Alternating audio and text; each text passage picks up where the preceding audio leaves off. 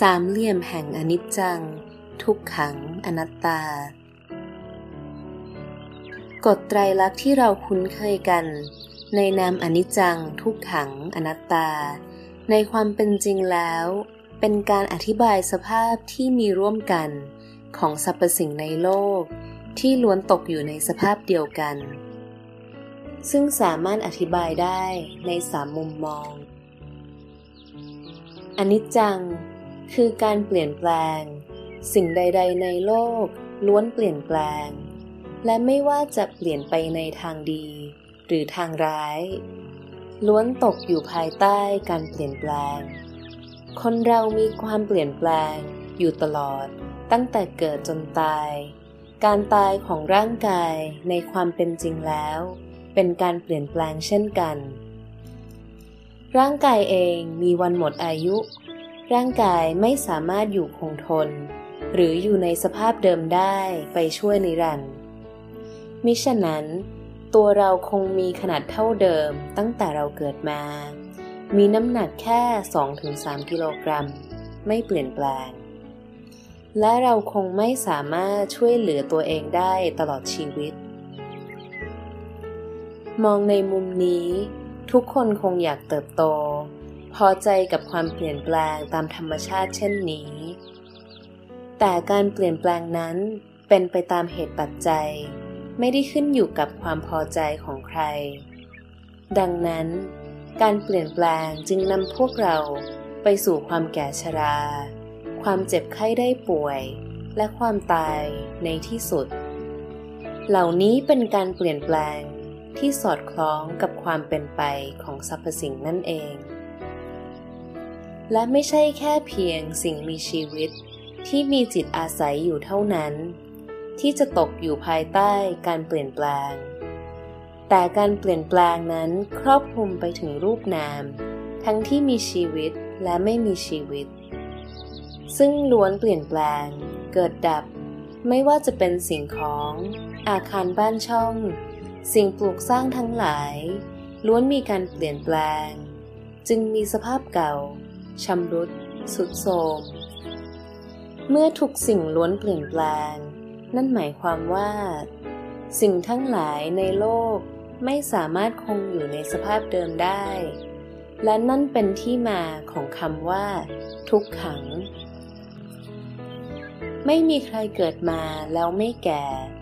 เราแก่มากขึ้นเรื่อยๆ ตั้งแต่วันแรกที่เราเกิดมา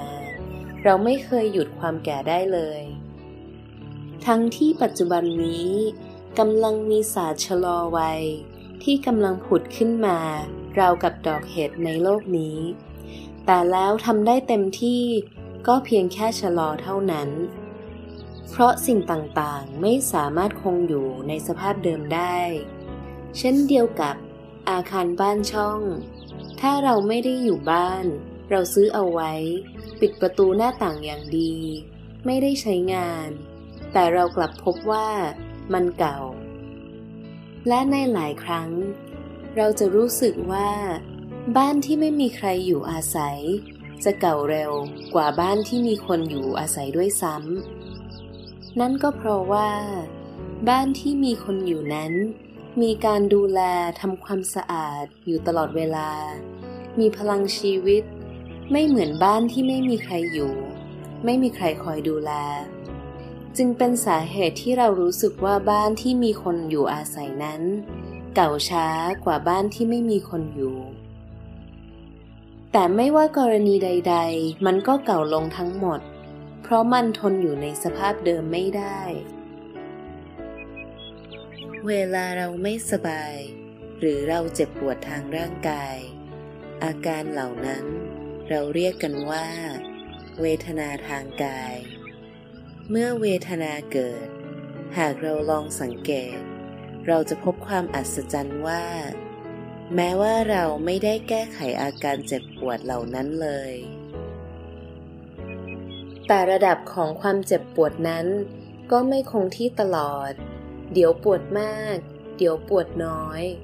มันเปลี่ยนแปลง อนิจจัง มันทนอยู่ในสภาพเดิมไม่ได้ ทุกขัง และในบางครั้ง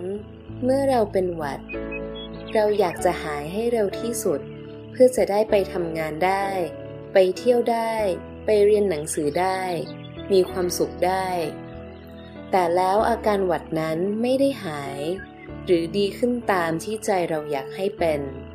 มันจะหายหรือดีขึ้นได้นั้น